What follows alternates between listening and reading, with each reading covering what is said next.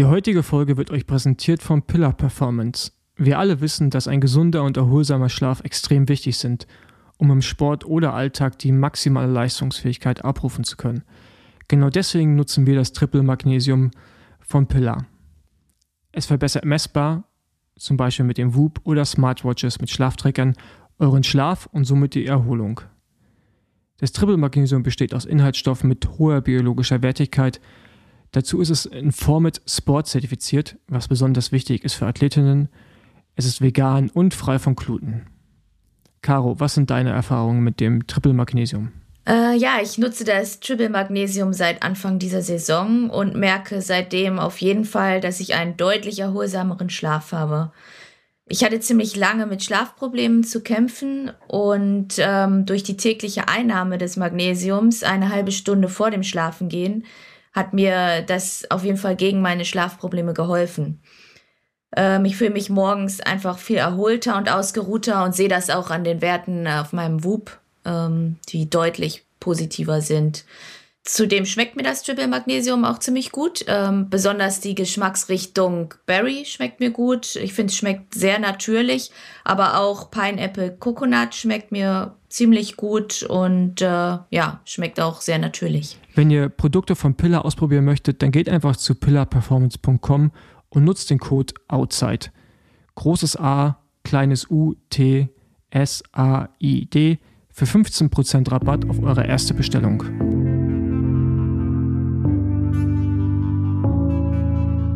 Outside. Der Gravel Podcast mit Paul Voss und Caroline Schiff.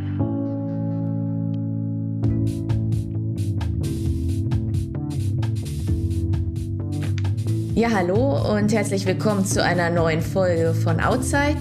Ähm, heute wieder mal eine Folge zum Thema Training und wir sind auch direkt zu dritt. Wir haben nämlich heute mal wieder Sebastian Rösler dabei. Das ist Pauls Trainer und ja, ist so der Experte bei uns rund ums Training. Und wir haben von euch auch einige Fragen bekommen und möchten diese im Laufe des Podcasts heute beantworten. Aber erstmal, ähm, ja, Paul, wie geht's dir? Du bist in Kalifornien und genießt das gute Wetter, nehme ich an. Ja, ja, ich bin, ich bin immer noch äh, in, in Kalifornien und versuche das Training von meinem Trainer und YouTube-Star äh, da schüttelt er direkt mit dem Kopf. Aber jetzt habe ich eh auch meine erste Frage an ihn, ähm, die nichts mit Training zu tun hat. Äh, genau, versuche ich hier zu absolvieren. Ich weiß nicht, ob ihr jetzt die Vögel im Hintergrund hört, die hier ziemlich Lärm machen. Aber ja, ich fliege jetzt am Samstag zurück. Äh, tut ein bisschen weh, das gute Wetter hinter mir zu lassen. Freue mich aber auch ein bisschen auf zu Hause. Mal wieder in einer Umgebung zu sein, die größer ist als drei Quadratmeter. Und. ja, irgendwann wird es eng am ja, Camper, ne? Ja, das geht schon. Es, es, es passt, äh, weil das Wetter halt gut ist. Aber es ist halt auch schon schön, einfach mal zu duschen. Also nicht nur Wasser über dich rüberlaufen zu lassen. Mhm. Also ich dusche mich schon, aber halt, man muss ja mal gucken, dass man nicht zu viel Wasser verbraucht, weil ein Tank äh, nicht allzu groß ist. Von daher, ja, äh, freue mich dann doch wieder nach Hause zu kommen. Aber, aber ähm, hier solltest du auf jeden Fall dich auf ziemlich schlechtes Wetter gefasst machen. Also da also ich habe Bilder aus Rostock bekommen von meiner, von meiner Schwester und da hört es nicht auch mehr auf zu schneien. Nee, hier also, auch nicht. Das sieht nach Win ja, ist doch geil, Winter Wonderland. Ja, aber das Problem ist, es ist äh, norddeutsches Winter Wonderland. Also es schneit und gleichzeitig taut es auch und es ist die ganze Zeit einfach nur Schneematsch oder ja, so ein Zwischending. Also es ist nichts, womit man was anfangen kann. Und ähm, ja. das ist halt einfach, also zumindest hier einfach nur überflüssig und eklig, meiner Meinung nach. Ja. Aber wie ist die Lage bei dir? Ähm, ja, ganz gut. Also Schulter, ja, so ist immer noch ein bisschen schmerzhaft. Ähm, ich habe es gerade schon erzählt, jetzt habe ich mich auch noch bei der Physio, bei Yoga-Übungen irgendwie gezerrt, aber sonst alles gut. Ja, wir, wir, sind, wir sind einfach zu alt, um was Neues auszuprobieren. Ja, ich glaube auch. Zu, zu, monoton trainiert. Ich glaube auch. So. Aber da sind wir auch schon beim Thema Training. Dann können wir den Sebastian direkt mal zuholen. Genau. Ich als Superleitungskönig. Äh, Sebastian, wie geht's dir? Wie ist das Wetter in Köln oder bei Köln? Ja, hallo erstmal ihr beiden. Das ist eine sehr unterhaltsame Einleitung erstmal.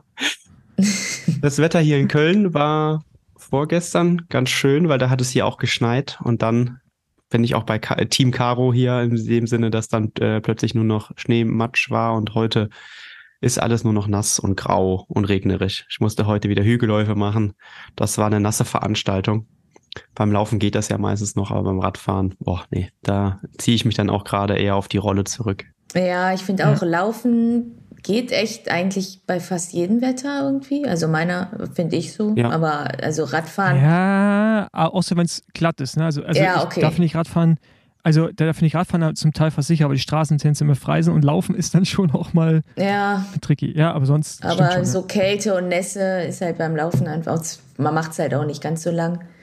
Und Radfahren finde, also ich, selbst ich war heute auf der Rolle und ich bin eigentlich schon immer wenn es geht, immer raus. Aber heute war es echt nicht, nicht, also für mich auch mit der Schulter nicht machbar. Ja. Ähm, für was trainierst du, Sebastian? Genau, für was? das habe ich mich auch gerade gefragt. was macht der? Ist ja verrückt. Ja, ich habe ja mal vor einem Jahrzehnt, bis vor einem Jahrzehnt relativ auch leistungsorientiert Triathlon gemacht also von der Sprintdistanz bis zur Langdistanz. Und dann haben wir ja ähnlich, ja nicht ähnlich. Ihr habt ja auch eine Radbundesliga. Wir haben eine Triathlon-Bundesliga und wir haben so ein ganzes Ligasystem eigentlich wie im Fußball, würde ich sagen, so von Landesliga, Verbandsliga, Oberliga, was weiß ich. Und früher bin ich erste Bundesliga gestartet und dann habe ich die Idee gehabt, na, das wäre ja eigentlich nochmal cool zu machen. Habe ich drüber nachgedacht und habe gedacht, hm, das ist vielleicht jetzt nicht mehr das Schlauste, mit 38 jetzt nochmal versuchen, da zu attackieren. Nächstes Jahr dann 39. Aber ich habe mir mal die Zeiten in der zweiten Bundesliga angeschaut und das fand ich eigentlich ganz cool. Und ich hatte eigentlich immer noch mal den Traum, so nochmal mich vorzubereiten, ein bisschen fitter zu werden ihr werdet das ja auch irgendwann kennenlernen, wenn man dann nur noch Anti-Aging-Sport macht und in den Spiegel schaut und denkt, ja, warst auch schon mal fitter. Und deswegen ist es eigentlich gerade ganz schön, weil ich muss sagen, ich brauche ein Ziel und dafür brauche ich einen Plan. Ansonsten wird's eng. Also nicht, ne? Ja, ansonsten, boah, ist es echt mühsam und dann ist die Woche wieder halb vorbei und man hat aber drei gute Ausreden schon gehabt, warum man denn keine Zeit hatte oder warum das nicht ging. So, und deswegen, das mache ich gerade und das macht große Freude tatsächlich und ähm, lerne für mich natürlich auch wieder neu. Also ich glaube, früher war es auch so ein bisschen meine Stärke, irgendwie Theorien in der Praxis mal selber auszuprobieren. Da mussten es nicht immer die Athletinnen und Athleten machen. Und äh, das ist heute für mich nochmal ja, so wieder so aufzufrischen, sagt man, glaube ich, ist das nochmal ganz gut. Ja, also cool. Also trainierst du dich selbst? Ja, wir haben ja ähm, so statische Pläne von der Tri Triathlon Crew um, ähm, und die sind ja dreimal zwölf Wochen lang und die, mit denen bereite ich mich gerade vor, weil ich wollte jetzt auch nicht jemanden damit nerven, mich zu trainieren und mich selber trainieren, finde ich auch irgendwie, oh, da, da. Ja, das, ja. das finde ich auch irgendwie, kann ich mir nicht vorstellen. Also habe ich schon mal probiert, Oh, also damals habe ich das mal eine Saison hinbekommen. Das war aber, das hat mir so viel Kraft gekostet und Energie, dass ich gesagt habe, mache ich nie wieder. Und kann ich auch nicht wirklich empfehlen. Und ich finde ja auch den Austausch eigentlich mal ganz nett darüber. Ja. Und jetzt habe ich aber gesagt, okay, das ist der Plan. Und da gibt es keine Ausrede. Ich ich habe den zwar selber mal geschrieben mit dem Dan Lorang zusammen, aber am Ende des Tages, äh, ja, versuche ich den jetzt nicht immer hoch und runter zu, äh, zu schieben, sondern ich habe da, da bin ich relativ strikt. Also ich mache den jetzt so, wie er ist, wenn ich Zeit habe. Und wenn nicht, dann nicht. Und das läuft eigentlich aktuell ganz gut. Ja, cool. Nice. Ähm, magst du dich gerade noch mal ganz kurz selber vorstellen? Also ich weiß nicht, wie viele schon die erste Folge zum Thema Training gehört haben. Ist, glaube ich, jetzt auch ein Jahr her oder ein bisschen weniger als ein Jahr, aber äh, vielleicht ganz, den Background hast du ja so ein bisschen erklärt, aber äh, genau, du bist ja, hast ja ein paar Sachen studiert oder eine Sache studiert vor allen Dingen und äh, hast auch schon für ein paar äh, oder für eine Nation, glaube ich, gearbeitet. Ne? Aber kannst ja mal selber ja, erzählen. Ich, ich habe ich hab sogar mal mehrere Sachen. Halb, halb ja, ich habe sogar mal mehrere Sachen studiert. Ja. Ich habe mal angefangen, Geografie und Geschichte auf Lehramt zu studieren. Aber das habe ich dann relativ schnell abgebrochen, weil ich gemerkt habe, als ich Sport mit Sport, mit dem Sportstudium begonnen habe auf Diplom, da gab es nämlich damals die Regel, dass du damit auch Lehrer werden konntest. Und dann habe ich aber gedacht, nee, da, da bin ich ja viel motivierter, das macht viel mehr Spaß, dann habe ich die anderen beiden Sachen abgebrochen.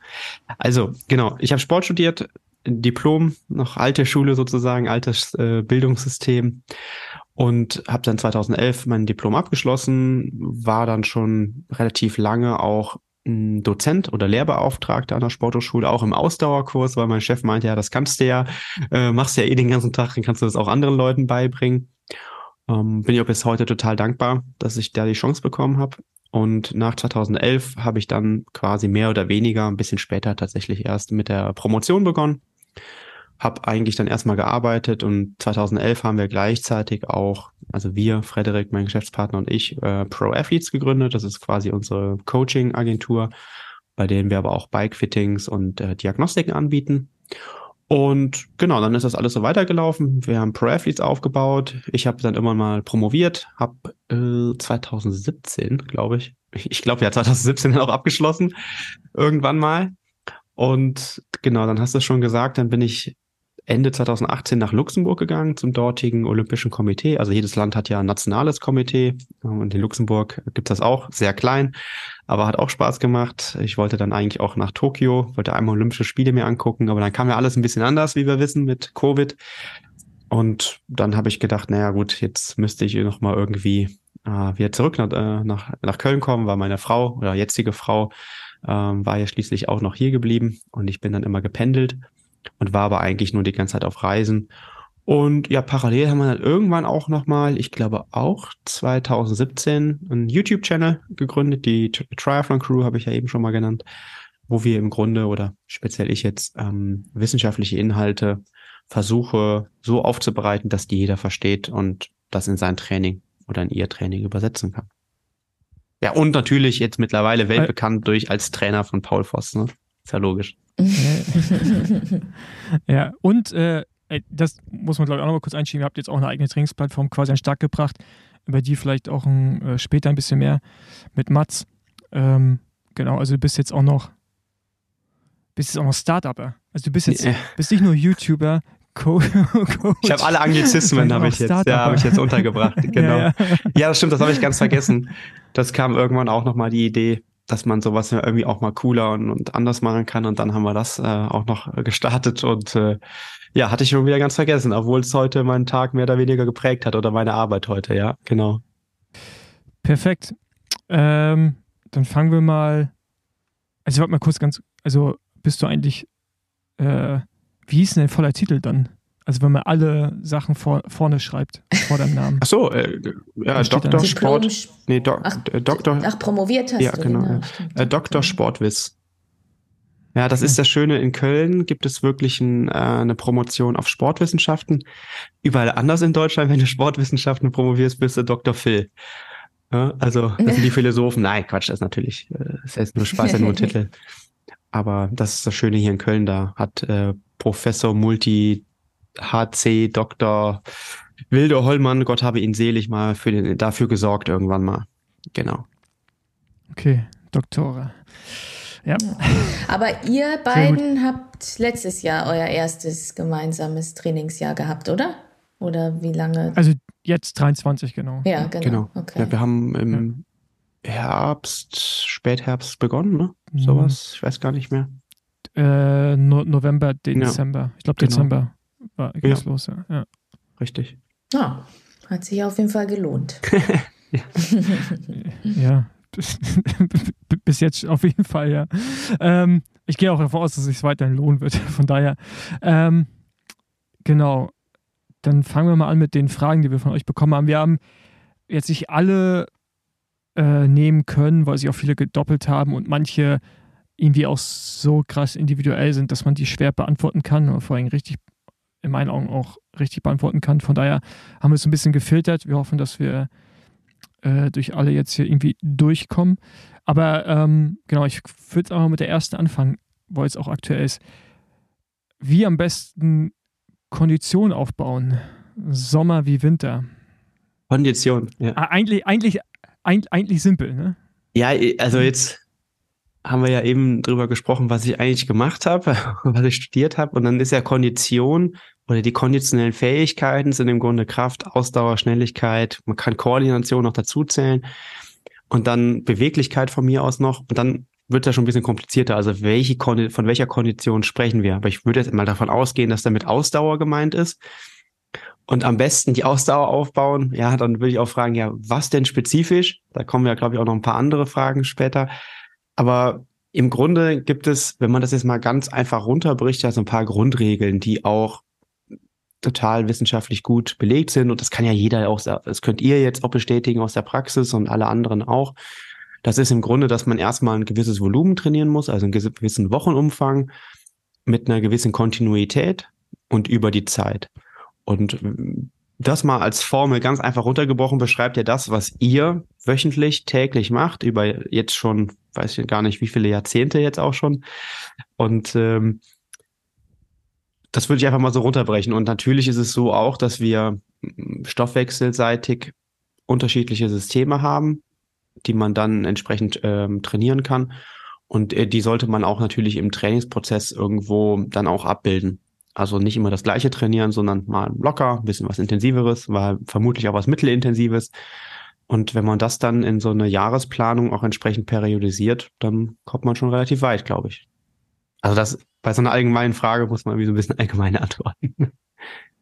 Ja, ja ich, ich finde es auch schwer, schwer zu beantworten, weil es ja eigentlich am Ende kontinuierliches Training vor allen Dingen erstmal voraussetzt. Ja, also das kann ich schon mal ja. Äh, vorwegnehmen. Nochmal an einem gewissen Volumen und an einer gewissen Kontinuität kommt halt keiner vorbei. Das muss man immer so auch ganz klar sagen.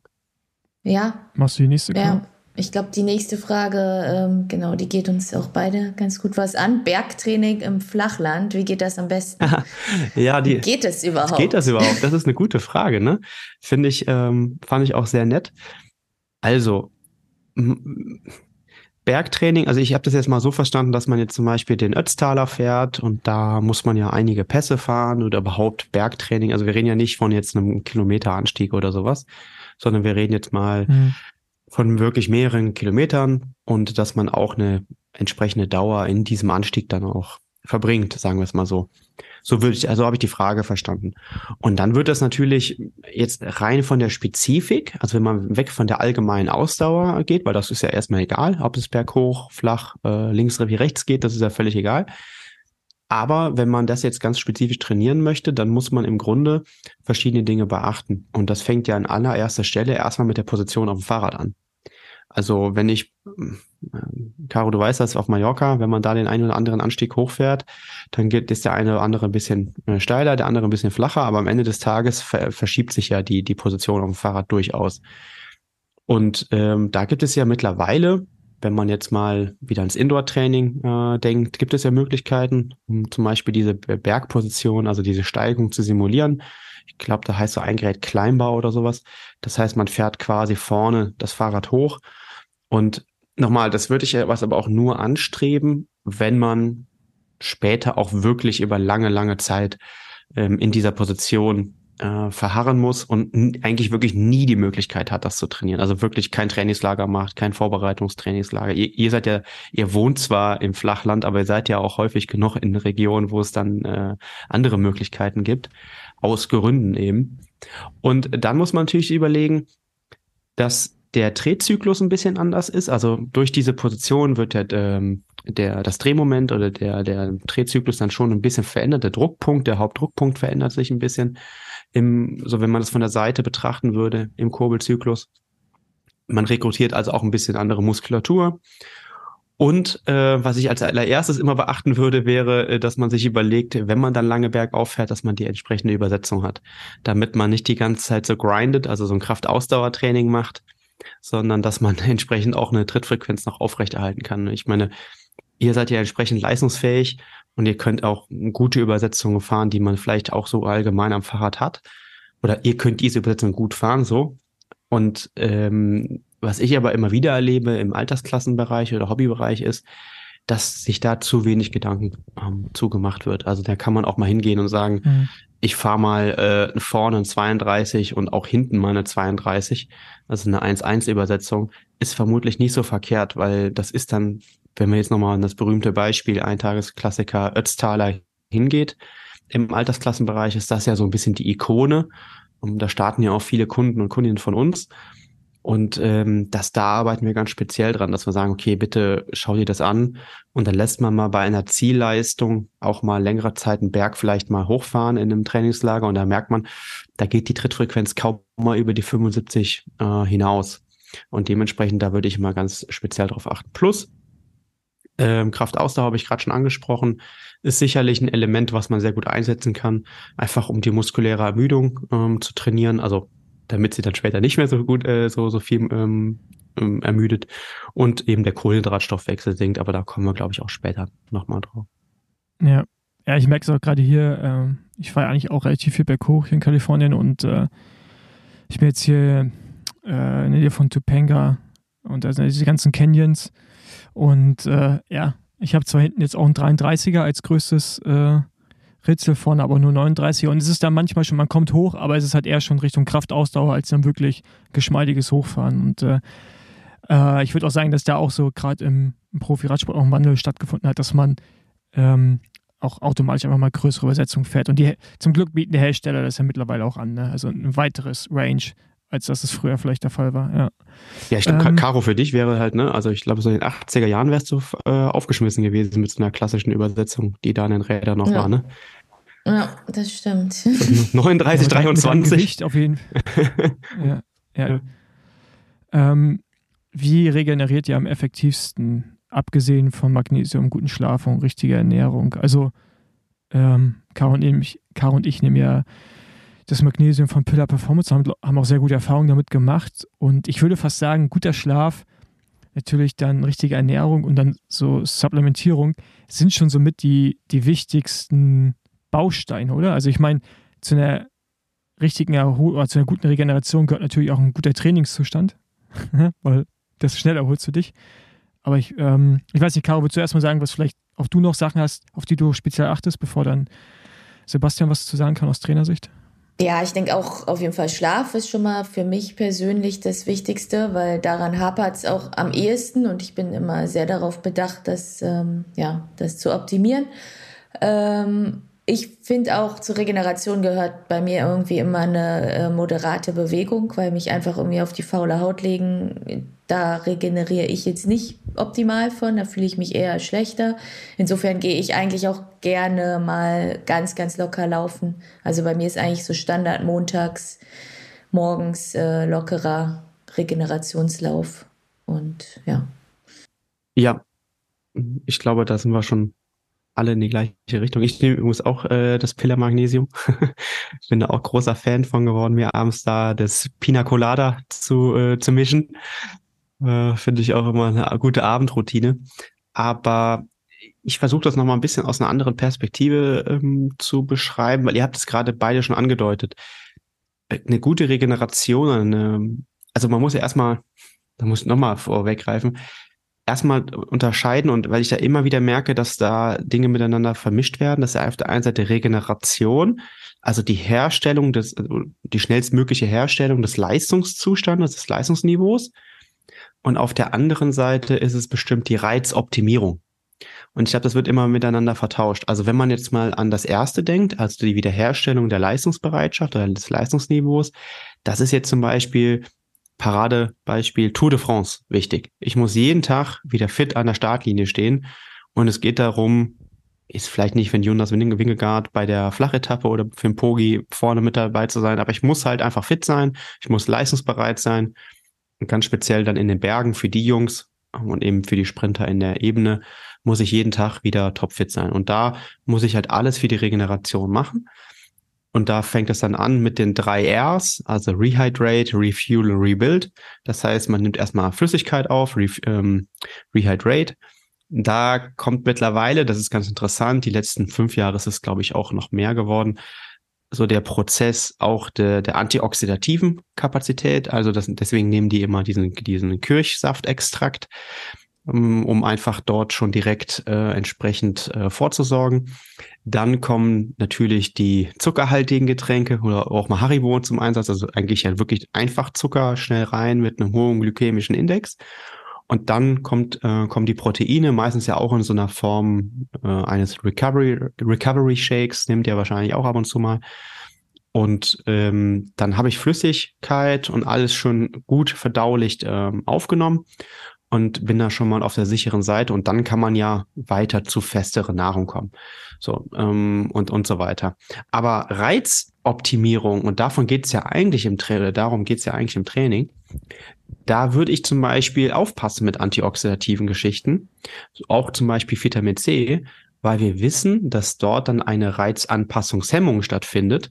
Und das heißt, das Training, was ich vorher investiert habe, gar nicht so gut wirkt. Da kommen wir auch dann ganz schnell zum, zum Eisbad. Das wirkt nämlich ähnlich, weil das wirkt ja antiinflammatorisch und wir brauchen diese kleinen entzündlichen Prozesse, damit der Körper sich anpassen kann. Also es ist ein ganz normaler Anpassungsprozess. Und sobald ich da reingreife, nochmal bei der Tour oder bei einer Rundfahrt ideal, aber im Training eben nicht.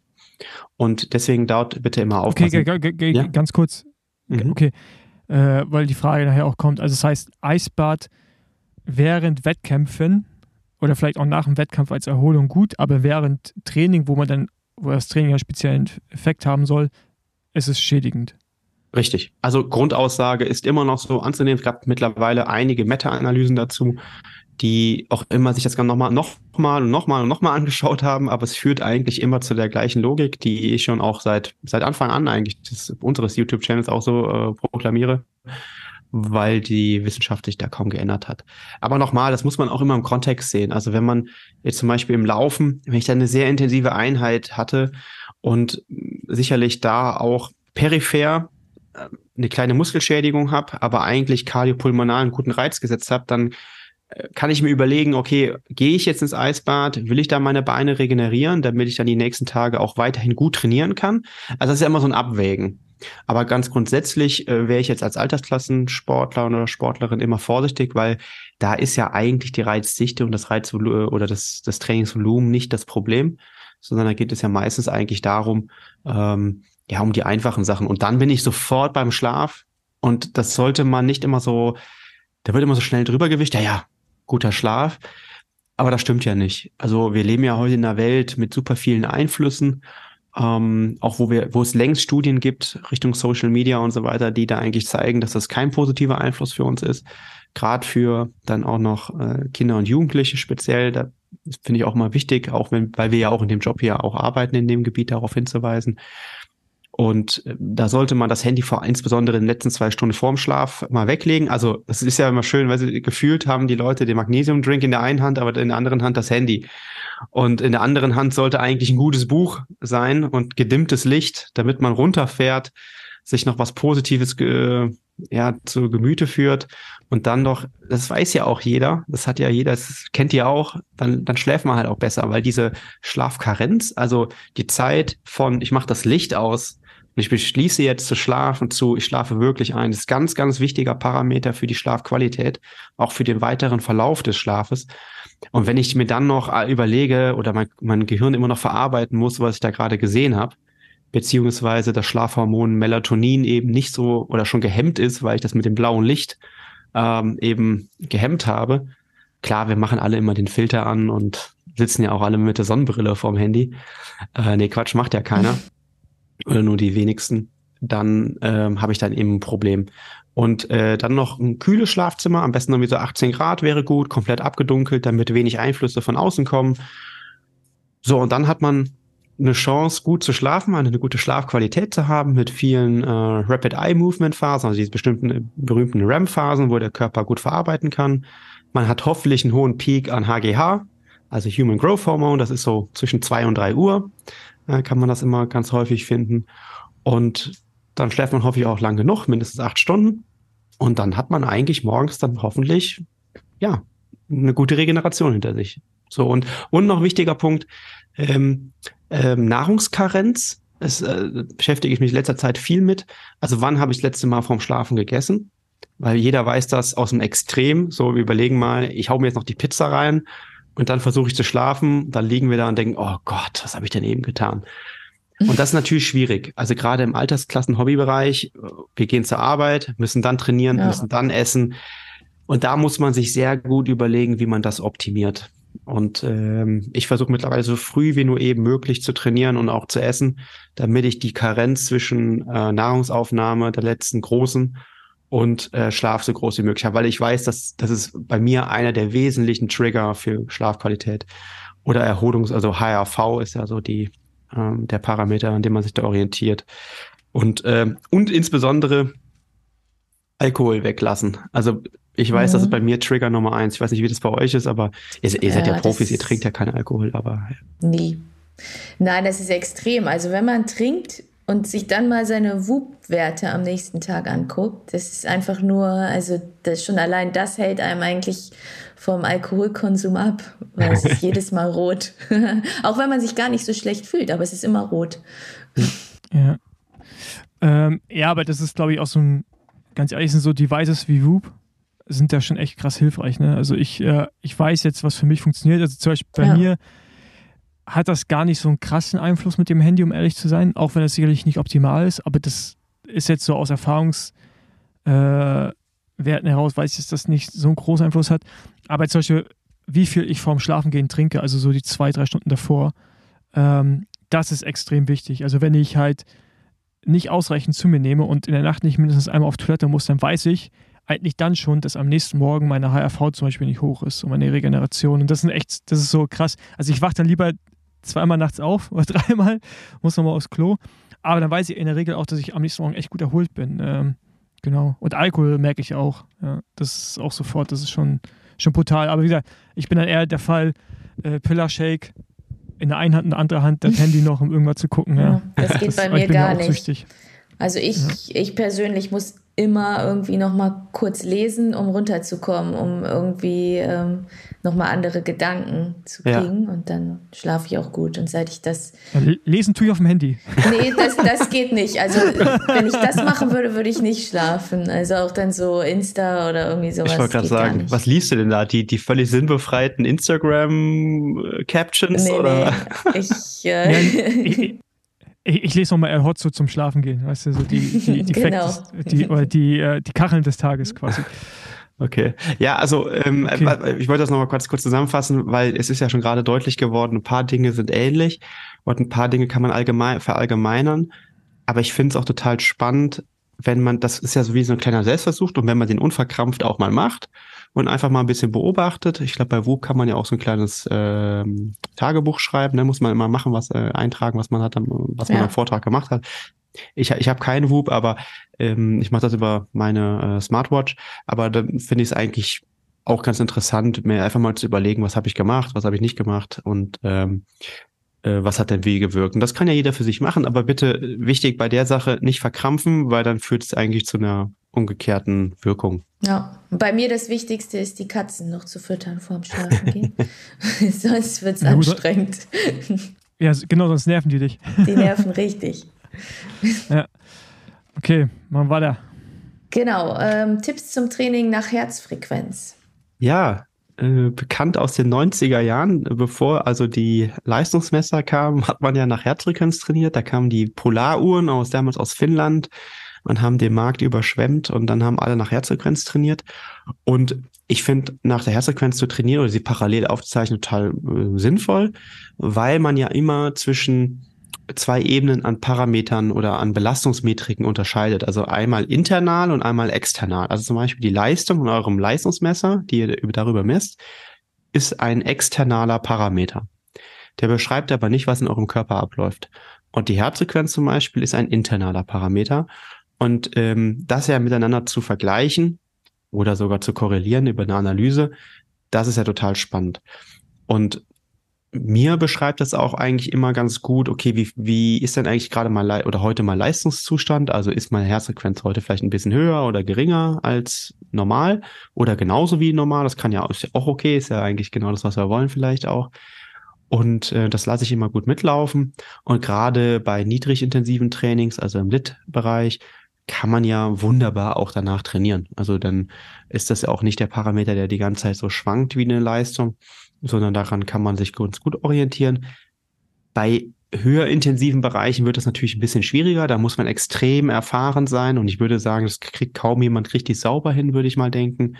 Also den richtigen Leistungsbereich ohne Leistungsmesser zu treffen, damit die Herzsequenz dann nicht so abschmiert. Aber da kann man zum Beispiel auch sagen, eine alte Formel mittlerweile, die ich auch mal vom Dan Lorang gelernt habe. Und die kann jeder dann auch mal nachvollziehen. Das ist, äh, wenn man 30-30er fährt dass nach dem fünften Intervall ungefähr die Herzfrequenz im Schwellenbereich ist.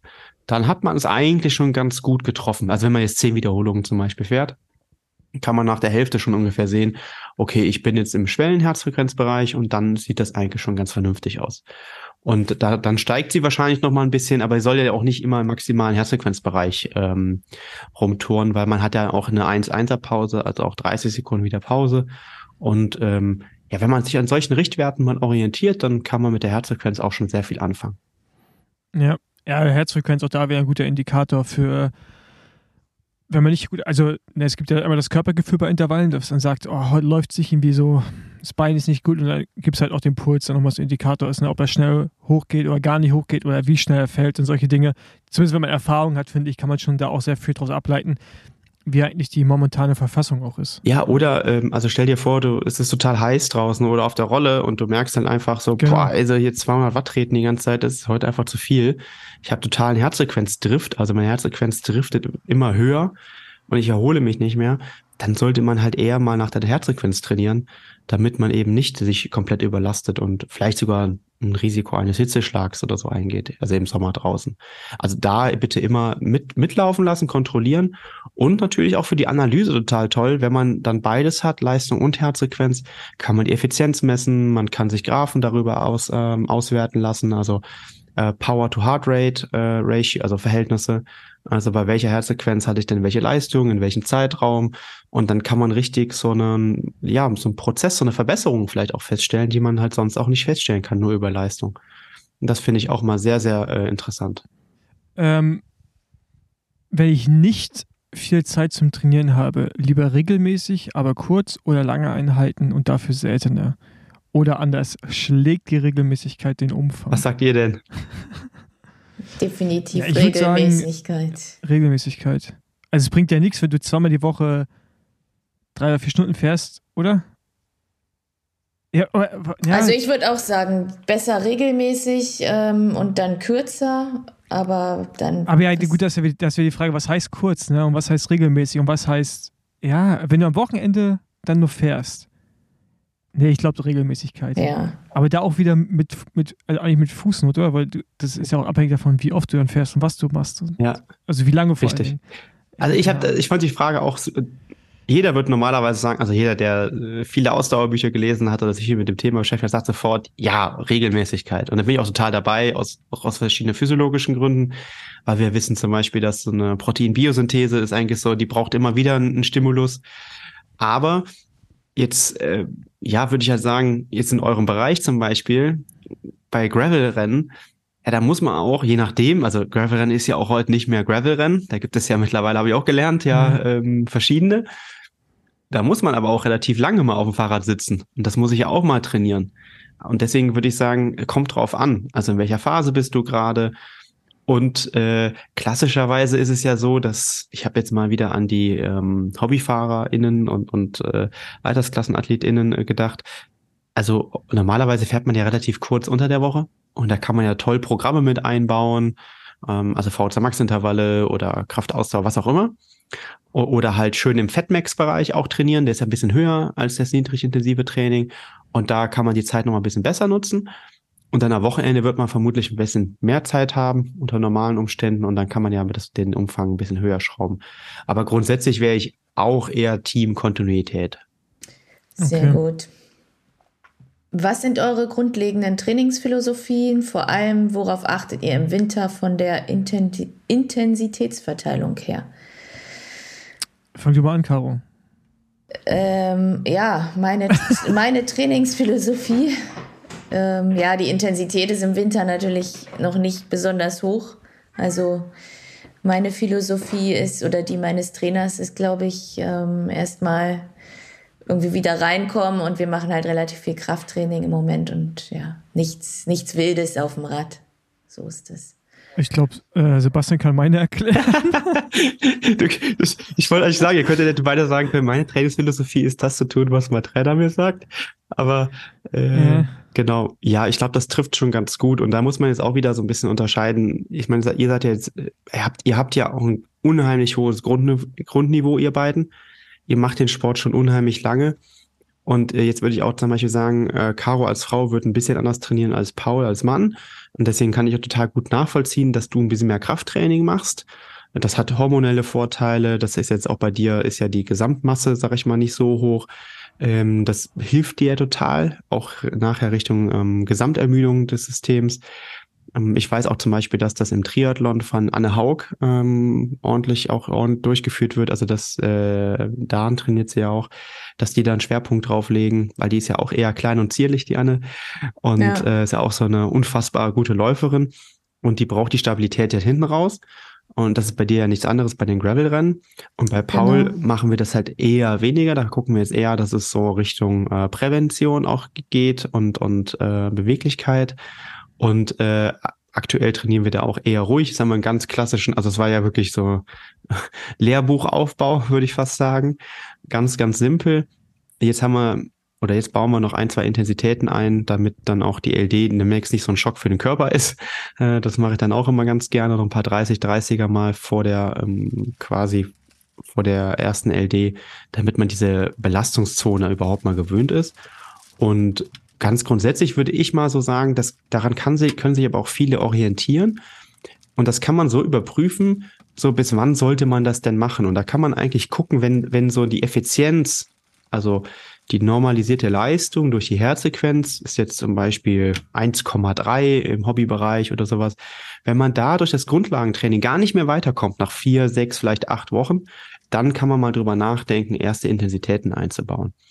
Also das Training zu verändern. Was anderes heißt das ja nicht, erstmal so ganz basal betrachtet. Und erstmal so einen lockeren Einstieg fände ich gut, damit der Stoffwechsel erstmal wieder ins Rollen kommt, sagen wir mal. Und ähm, Sehen, Bänder, Gelenke, alles mögliche sich dran gewöhnen kann an das Fahrradfahren. Dann bietet sich ja auch mal an, das Material nochmal zu überprüfen, vielleicht an der Fahrradeinstellung nochmal zu arbeiten. Und wenn man all da überall einen Haken dran hat, das ist ja auch das, was wir jetzt mit Paul machen, dann kann man eine LD machen. Und wenn man dann die Daten hat, dann kann man ja ja, an höheren Intensitäten schrauben, damit die VZ Max möglichst hoch ist. Und danach kann man dann äh, wieder im Frühjahr an der Ökonomie und an der, ja, am Stehvermögen arbeiten. Genau, also da haben wir im Prinzip eigentlich auch die Frage Richtung Krafttraining, die später gekommen wäre, auch beantwortet, äh, dass Caro es macht. Ähm, und ich gar nicht aus dem bekannten oder aus, aus, den genannten Gründen. Ich weiß nicht, ob Caro, ob du noch was irgendwie dazu sagen willst, was du für ein Krafttraining machst oder ob das eigentlich sehr allgemein am Ende auch ist. Ja, ich mache eigentlich äh, Kniebeugen, Ausfallschritte, ähm, Kreuzheben und dann eben für Rumpf und äh, ja, Oberkörper ein bisschen spezifisch. Ja, immer Double Bizeps, ne? Ist wichtig. Das auf jeden Fall. Für die Siegerpose. ja, aber, genau. Aber, aber tatsächlich wollte ich jetzt Oberkörper auch noch mal ein bisschen äh, intensiver machen, weil ich halt eben dieses Risiko scheinbar habe, dass ich mir öfter mal meine Schlüsselbeine breche und dachte, dass es vielleicht sinnvoll ist, da ein bisschen ja, mit noch mehr Muskulatur vorzubeugen. Ich weiß nicht, ob es was bringt, aber. Weißt du, was du mal auch machen kannst? Ähm, haben auch die Luxemburger mal gemacht. Da, da haben die äh, Verbände miteinander kooperiert. Mach mal Judo. Oh Gott, da ja, sterbe ich wahrscheinlich. Nee, aber du lernst halt die Judo-Rolle und du lernst zu fallen. Und das stimmt, weil ich glaube, ja, das ist das stimmt. Und ja. äh, ich kann nur sagen, nein, bitte.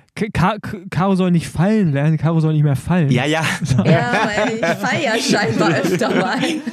nee, aber das heißt äh, tatsächlich, ich leider falle ich auch nicht so selten vom Fahrrad und bisher habe ich mir noch nie was äh, wirklich gebrochen. Aber also ich kann immer nur sagen, mein Rücken sah immer aus, weil ich da so so geschrubbelt bin auf der auf dem Asphalt aber weil ich mich immer abgerollt habe. Und ich glaube, du machst halt immer den, den, in Anführungszeichen, Radfahrfehler. Du streckst den Arm immer aus wahrscheinlich und fällst dann da drauf und durch den Hebel brichst du dir das Schlüsselbein. Mhm. Aber wenn du den Arm einrollst und dann quasi über die Schulter rollst, dann hast du vielleicht ein bisschen Tapete äh, am Rücken verloren, aber du, das geht ja schnell wieder vorbei. Also das meine ich ernst, also auch da draußen. Ja. Äh, vielleicht gibt es ja mal so, äh, weiß ich gar nicht, so Schnupper-Judo-Kurse oder sowas. Ähm, und da kann man das auf jeden Fall mal lernen. Also beim Judo lernt man auf jeden Fall fallen. Ja, das habe ich auch schon gedacht, dass ich wirklich scheinbar schlecht falle. schlecht, eine schlechte Fallerin. ja. ja. aber sonst, ähm, ich fühle mich mit Krafttraining auf jeden Fall sehr wohl. Ich mache das auch echt gerne und merke immer, dass mir das auf jeden Fall viel bringt. Und ich liebe es auch, die Fortschritte im Winter zu sehen. Es geht nämlich echt immer ziemlich schnell. Und ähm, ja, das macht mir Spaß. Sehr gut. Ähm, dann, ja, so eine Frage, die haben wir auch schon ein bisschen beantwortet, aber im Winter lieber Grundlage aufbauen oder besser VO2 Max verbessern? Ähm, oder eine Kombination aus beiden? 30, 30, 40, 20 oder 4x3? Was ist die beste VO2 Max Methode? Ja, das ist immer die Frage. Da haben wir auch schon mal Videos hoch und runter zu gemacht. Ähm, also ich würde die erstmal die Grundlage aufbauen, weil, aber für mich ist aber Grundlage auch lockeres Training und intensives Training. Also die Grundlage heißt für mich eigentlich mhm. eine VO2 Max aufbauen, damit ich auch die äh, abschöpfen kann oder ausschöpfen kann später. Aber ohne den Motor wird's halt immer schwer. Das würde ich aber jetzt immer wieder vorsichtig sagen. Achtung, wenn du schon eine sehr hohe VLA Max hast, also eine sehr hohe Laktatbildungsrate hast, solltest du mit dem HIT-Training halt aufpassen, weil du musst die ja irgendwann auch mal senken, die Laktatbildungsrate. Und wenn du da, wenn dir einfach die Zeit wegläuft, ab März, sage ich jetzt mal blöd gesagt, wenn du das so lange gemacht hast, dann, ich meine, äh, übrigens, äh, ich fahre ja im Mai auch äh, The Trucker. Äh, ich hoffe, das habe ich jetzt richtig ausgesprochen. Äh, auch 200? Auch 200, ja, ja. Und ähm, so, da muss ich mir natürlich jetzt auch schon Gedanken machen, weil das ja ein langes Rennen ist und äh, also bis Mai ist ja nicht so irrsinnig viel lange Zeit. Und ja, dann muss ich halt schon aufpassen, dass meine Laktatbildungsrate nicht so hoch ist, dass ich die dann kaum noch senken kann. Und deswegen ist das immer so, es kommt drauf an. Also gerne mal eine Diagnostik machen, das Training danach ausrichten, aber erstmal mit Grundlagentraining anfangen, da kann man jetzt nicht so viel verkehrt machen. Aber wie viel Hit und welches Hit, da würde ich halt immer noch mal gucken. Ich würde auf jeden Fall einen Einstieg über 30, 30er machen, weil direkt 40, 20er, da kannst du dich auch richtig mit abschießen. Und 30, 30er, die, ja, die, da kannst du schon die Leistung treten, sogar ein bisschen mehr, aber du erholst dich auch zwischen den Intervallen. Das ist ja auch hart genug. Und wenn du das aufgebaut hast, dann kannst du ja auch mal 40, 20er machen oder erst 30, 15er und äh, die berühmten Norweger Intervalle und dann vielleicht gar nicht mehr 4 mal 3 sondern sowas wie 4 mal 8 oder sowas. Also wirklich lang äh, gehen. Also das wäre jetzt so klassisch, aber ich würde das halt immer davon abhängig machen, äh, also ich bin auch eher so der Laktatbomber, ich muss da auch aufpassen. Äh, wenn ich das nicht mache, dann äh, wird schwierig. Also äh, wenn ich das nicht beachte, meine ich, dann wird schwierig hinten raus. Äh, die nächste Frage, glaube ich, ist auch schon teilweise wieder beantwortet worden. Ähm, wie viel Intensität trainierst du im Winter und wie viel Prozent von deinem Training machst du Alternativsport? Ja. Das also, könnt ihr ja erstmal sagen. Genau, Intensität ist bei mir auf dem Rad im Moment eigentlich nicht vorhanden. Und ähm, ich mache im Moment dreimal die Woche Krafttraining und das sind dann eigentlich meine Intensitäten. Ja. Ja, äh, ja die Verteilung hat Sebastian ja gerade schon bei mir beschrieben. Und alternativ ist eigentlich ja Laufen, aber auch nicht so richtig, so, so, so manchmal. Ich glaube, ja, wird wahrscheinlich jetzt auch, auch, ein bisschen mehr, wenn ich wird ein bisschen mehr, wenn ich wieder zu Hause bin. Ähm, und ja, sonst halt Core-Training, ne? an dem wir dann jetzt bald arbeiten. Aber sonst äh, mache ich gar nicht so viel alternativ. So, ich würde gerne so wie Skilanglauf auch mal machen, aber es geht bei uns halt nicht und bis nach, bis nach Süddeutschland ist schon echt auch sehr, sehr weit. Von daher war es das eigentlich schon, ja. Vielleicht zum Thema Laufen, das finde ich sehr spannend. Da, da arbeiten ja auch viele. Ey, mhm. Genau, ganz kurz. Es ist gerade, ich, ich weiß nicht, ob es auch fast so ein gefährlicher Trend ist, machen ja gerade, ist es so ganz, während Corona wurden auf einmal aus 200 Kilometer, 300 Kilometer, die alle gefahren sind. Weißt du, also es wurde so zur mhm. Normalität. Mhm. Und jetzt wird es zur Normalität, dass alle irgendwie einfach einen Halbmarathon so im Training laufen. Also die, also Radprofis. Äh, äh, wie heißt äh, Leanne Lippert hat jetzt auch einen, ähm, einen äh, Ermüdungsbruch, einen, ein Ermüdungsbruch, einen Ermüdungsbruch im Oberschenkel. Genau, muss auf Krücken gehen vom, ja. äh, vom Laufen.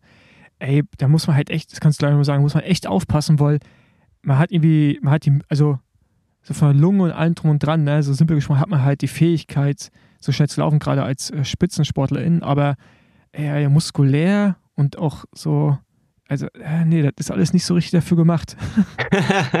ja, das beschreibst du schon ganz gut. Also, ich wollte es genau positiv konnotieren, aber natürlich in einem ganz anderen Belastungsumfang.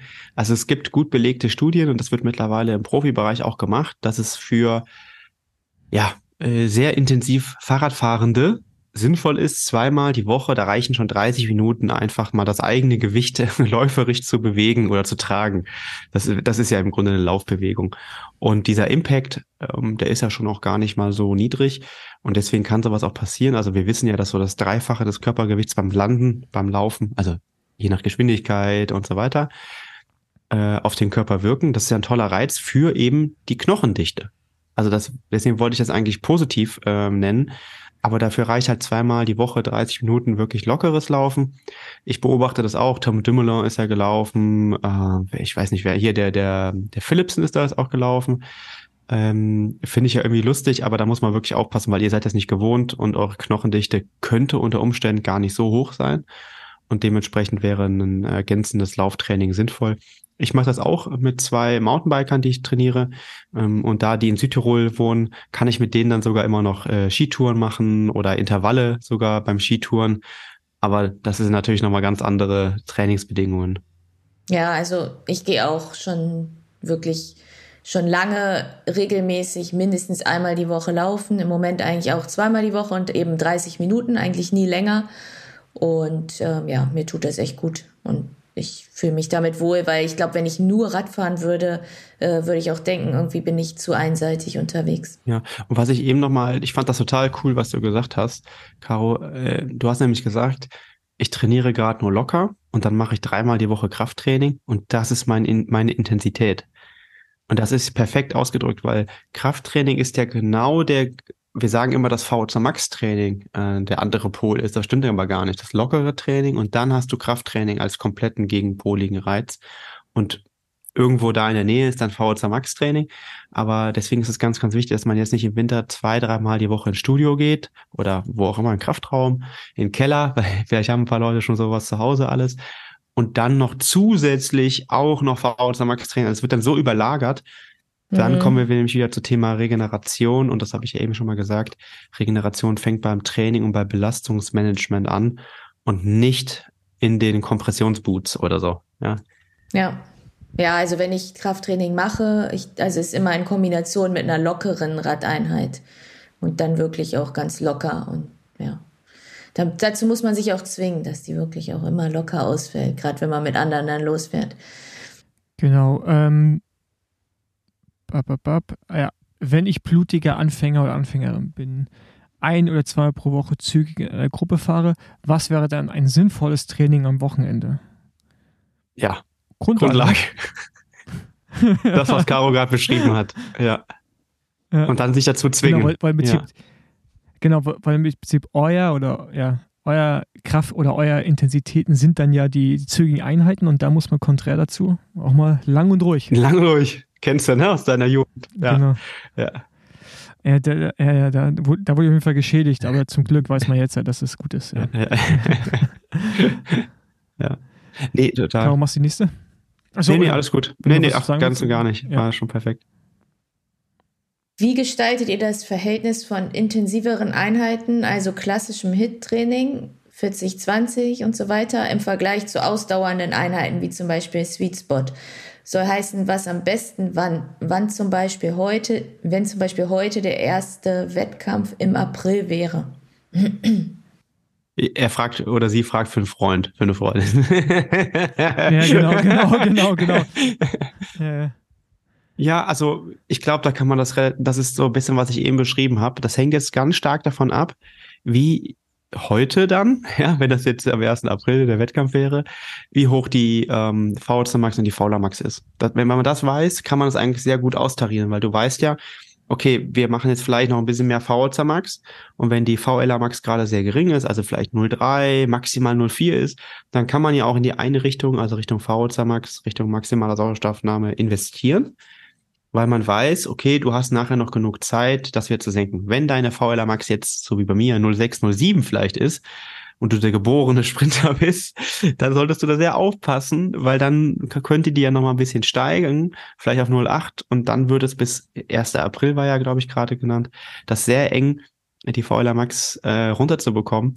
Und wenn man dann ein langes Rennen fahren muss, wo auch immer, weiß nicht, wo am 1. April ein langes Rennen ist, dann könnte man da unter Umständen Probleme haben, entsprechend viele Kohlenhydrate A zu speichern, also zu speichern vielleicht nicht, aber dann äh, aufzunehmen, weil man einen sehr hohen Verbrauch hat. Und darum geht es ja immer. Ich meine, das ist im Gravel-Rennen, Sport äh, oder überhaupt bei Gravel-Rennen das Hauptproblem. Das ist meiner Meinung nach, oder eines der Hauptprobleme ist die Gly Glykogenverfügbarkeit. Das hatten wir bei Paul leider dieses Jahr bei der WM. Das hat er, äh, da hat er einmal dann nicht äh, das Carbo-Loading gemacht und dann gingen hinten irgendwann mal die Lichter aus. Und äh, deswegen sollte man da einfach drauf achten. Und äh, so ist die Frage zu beantworten. Und generell, wenn man jetzt irgendwie so Mischtyp ist oder so Leit Leitlinien haben will, dann würde man erstmal sagen, okay, bau die VZ Max auf und geh dann nach so einem Block eher in das Sweet Spot Training. Und äh, das folgt aber eigentlich immer erst danach. Ja, ich meine, man kann jetzt zusammenfassend einfach auch sagen, dass ähm, es extrem wichtig ist, auch mal du musst halt eine Leistungsdiagnostik machen, du musst halt irgendwo mal Werte bestimmen, ne, an denen du dich orientieren kannst und mit denen du dann auch arbeitest. Also, weil wir reden von der VLA Max, von der VLC Max. Aber es ist ja schön, dass irgendwie ein Device kann das ja immer ungefähr sagen. Ne? Also die schätzen dann halt irgendwas. Aber zum Beispiel, wenn ich laufen gehe oder Radfahren, was mir dann die Uhr sagt, das ist ganz weit weg von dem, was reell da ja, ist. Ja, ja, also das ist viel zu niedrig. Und ähm, von daher, ich meine, da gibt es auch mittlerweile auch mega gute Remote- äh, Diagnostik jetzt zum bei Beispiel Mats oder auch anderen genau. Herstellern. ja, ja, genau. Ja, zum Beispiel bei Mats oder anderen Anbietern. Und ja. äh, die waren sicherlich vor, sagen wir mal, drei, vier Jahren noch fehlerbehafteter, auf jeden Fall. Ich habe ja auch so meine Erfahrung mitgemacht, aber mittlerweile kann man das, glaube ich, sehr gut machen. Ja. Ich würde aber uns, Leuten wie uns auch immer also Caro mir immer empfehlen, auch nochmal ins Labor zu gehen. Also wirklich mit einer Maske, um dann zumindest sehr, sehr valide Ausgangswerte zu haben. Ne? Weil ich glaube, ja. dann ist natürlich auch so eine Remote-Diagnostik nochmal viel hilfreicher, wenn du eine Basis hast. Genau. Also, das will ich auch nochmal sagen. Ich meine, ihr sitzt ja da draußen und hört jetzt zu und habt wahrscheinlich ein Gravelrad oder und, und ein Rennrad für wahrscheinlich einen fünfstelligen Betrag in Summe, vielleicht äh, im Schnitt, der eine sogar noch drüber und vielleicht für Summe für 20.000 oder sowas. Und äh, beschäftigt euch damit, welcher Reifen weniger äh, Widerstand habt, ob es der Schwalbe One RS, ist es so richtig G1 RS oder R oder was G1 auch immer, RS, ja, ja, ähm, ja. ist und, und ich weiß nicht was alles, aber gebt ruhig auch mal oder nehmt das Geld in die Hand und das ist ja mittlerweile über die Remote-Diagnostiken echt günstig äh, und macht mal sowas und, und tariert mal euer Training aus. Das bringt euch dann deutlich mehr als nochmal irgendwie 50 Gramm an der Felge zu sparen oder ich weiß nicht wo oder noch die, die Sattelstreben abzufeilen, den Lack oder so, weiß ich nicht. Also das ist immer ganz amüsant, woran gearbeitet wird und ähm, das dann wird aber zwölf Wochen komplett am Ziel vorbei trainiert und deswegen wäre es, glaube ich, da an der Stelle mittlerweile wirklich sehr sinnvoll, mit einer derartigen Diagnostik mal zu arbeiten. Ja. ja. Da fand, da fand ich es gerade ganz äh, spannend, dass du meintest, ähm, dass Paul noch mal vorher irgendwie so ein paar kleine Intensitäten fahren sollte, weil da ist halt auch der Zeitpunkt, ähm, glaube ich, nicht ganz unentscheidend, weil ich habe meine zum Beispiel ziemlich direkt nach, äh, ja, nach meiner Offseason gemacht, in der ich, wie ihr wisst, ja Und operiert wurde. Direkt Genau, also ich wurde ja operiert, ich hatte die Grippe, ich war ultra unfit und hatte ein Bikefitting vorher und meine Diagnostik war danach gefühlt wirklich, also ich bin schlecht gewesen, aber sie war so schlecht, also ich glaube, sie war halt auch schlechter als. Hast du am Pedal vorbeigetreten, meinst du? Ja, ich konnte mich wirklich eigentlich nicht ausbelasten, ja, ja logisch. hatte ich das Gefühl. Ja. ja. Also ich meine, da, da wird ja immer noch der Körper geschwächt gewesen sein von der Grippe und da, wir machen das nie so. Wir machen immer erst die Diagnostik und dann das Bikefitting, wenn jemand zu uns kommt, weil wir erwarten natürlich, dass ein Bike-Fitting eine neue Position besser ist, aber du musst dich natürlich trotzdem dran anpassen. Also wenn, genau, wenn du da. Man fährt ja. Ja, genau. Und die Bewegungsmuster sind ja eingeschliffen. Und wenn du dann direkt dich ausbelasten musst, zum Beispiel mit einem VHC Max-Test oder vielleicht vom, je nachdem, ob da, wo man hingeht, auch noch ein Sprint-Test oder was weiß ich, würde ich jetzt nicht denken, dass das der Körper mal eben so gut findet. Und äh, das würde ich, also das kann man schon mal direkt sagen, andersrum machen. Und eine LD würde ich halt immer noch empfehlen, sagen wir mal, zwei Wochen lockerer Einstieg, zwei Wochen ähm, strukturierter Einstieg, also wir sagen mal zwei Wochen fit for fun, so zwei Wochen mit Struktur und dann vielleicht noch eine Woche eine oder zwei Intensitäten und dann nach vier bis sechs Wochen, also insgesamt eine LD. Ansonsten ist ja klar, ich meine, nach der Offseason wird man immer schlechter sein. Und in den ersten zwei, drei Wochen macht, macht der Körper, das habe ich ja eben damit angesprochen mit dem Stoffwechsel, macht er halt immer riesige Sprünge. Ne? Aber das ist halt mehr Bewegungsökonomie äh, und Stoffwechselanpassung als, als wirklicher Trainingsfortschritt. Ja. Wie Gewicht machen, Low Fat, Low Carb, was ist da die beste Methode? Was sind eure Erfahrungen? ähm, boah. Süßigkeiten ja, erstmal weglassen. Ja. Das ist, glaube ich, ja, genau. das also, Wichtigste. Also bei der WM bei der WM habe ich auf jeden Fall zu viel Low Carb gemacht. nee, also ich glaube, also ich habe früher viel mehr nüchtern Training gemacht, also viel, viel Mhm, mehr. Ich auch. Ähm, also auch, also auf jeden Fall auch zu viel. Das würde ich heute gar nicht mehr schaffen. Und ähm, ich habe aber auch mal so eine Zeit lang so eine Low Carb, High Fat gemacht. Also es war noch zu Bohrer-Zeiten. Ne? Und es hat irgendwie auch funktioniert. Ich war irgendwann auch mal so bei so äh, unter 63 Kilo. Also es war irgendwie noch über drei Kilo weniger, als was ich jetzt habe. Ähm, da bin ich auch nicht mit schnell gefahren. Also weiß ich noch, dass ich bei der Tour dann echt stehen geblieben bin in dem Jahr. Ähm, von daher, ich habe da gar, um ehrlich zu sein, gar nicht so einen richtigen Trick. So, ich weiß halt, dass ich zu, zu Höhepunkten auf gewisse Dinge verzichte oder ja genau verzichte und nehme ich automatisch ab, weil das, oder der Training Load eh so hoch ist, dass man ähm, eh automatisch abnimmt. Und ich glaube, dass es bei uns, also bei Caro ja noch viel weniger, äh, drauf ankommt, wirklich, ob jetzt ein halbes Kilo mehr oder weniger. Und bei dir ist ja wahrscheinlich so halt dieses halbe Kilo, Kilo mehr eher noch ein Vorteil, weil du halt dadurch mehr Power mitbringst, weil du ja du bist ja eh schon viel, viel leichter als der Rest. Ja. Würde ich, also zumindest Ja, wenn man auch- optisch so sieht. ja. Ja. Und bei mir, ähm, deswegen, ich weiß nicht, ob, ob der Sebastian auch so eine richtige, also ob- wie es bei Frauen und Männern so das Verhältnis ist von der Wichtigkeit, aber äh, also bei uns, bei unseren Rennen merke ich natürlich schon, also ich sollte schon immer so um Richtung Idealgewicht sein, aber ich brauche jetzt nicht versuchen, unter 5% Körperfett zu haben. Ja, Ja, stehst nicht auf der Bodybuilding-Bühne, ne? ja, Ja. genau, genau. Äh, Caro, wolltest du nicht, weil du gerade angesetzt hattest, sonst. Äh, nee, also eigentlich, ja genau, so aus äh, Vernunftgründen müsste ich mir eigentlich sowieso jetzt nicht unbedingt den Kopf machen, dass ich noch abnehme.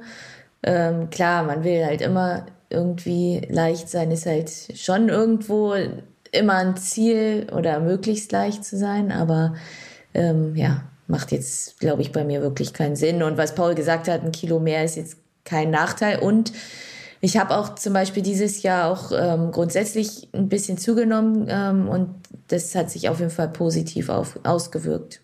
Ja.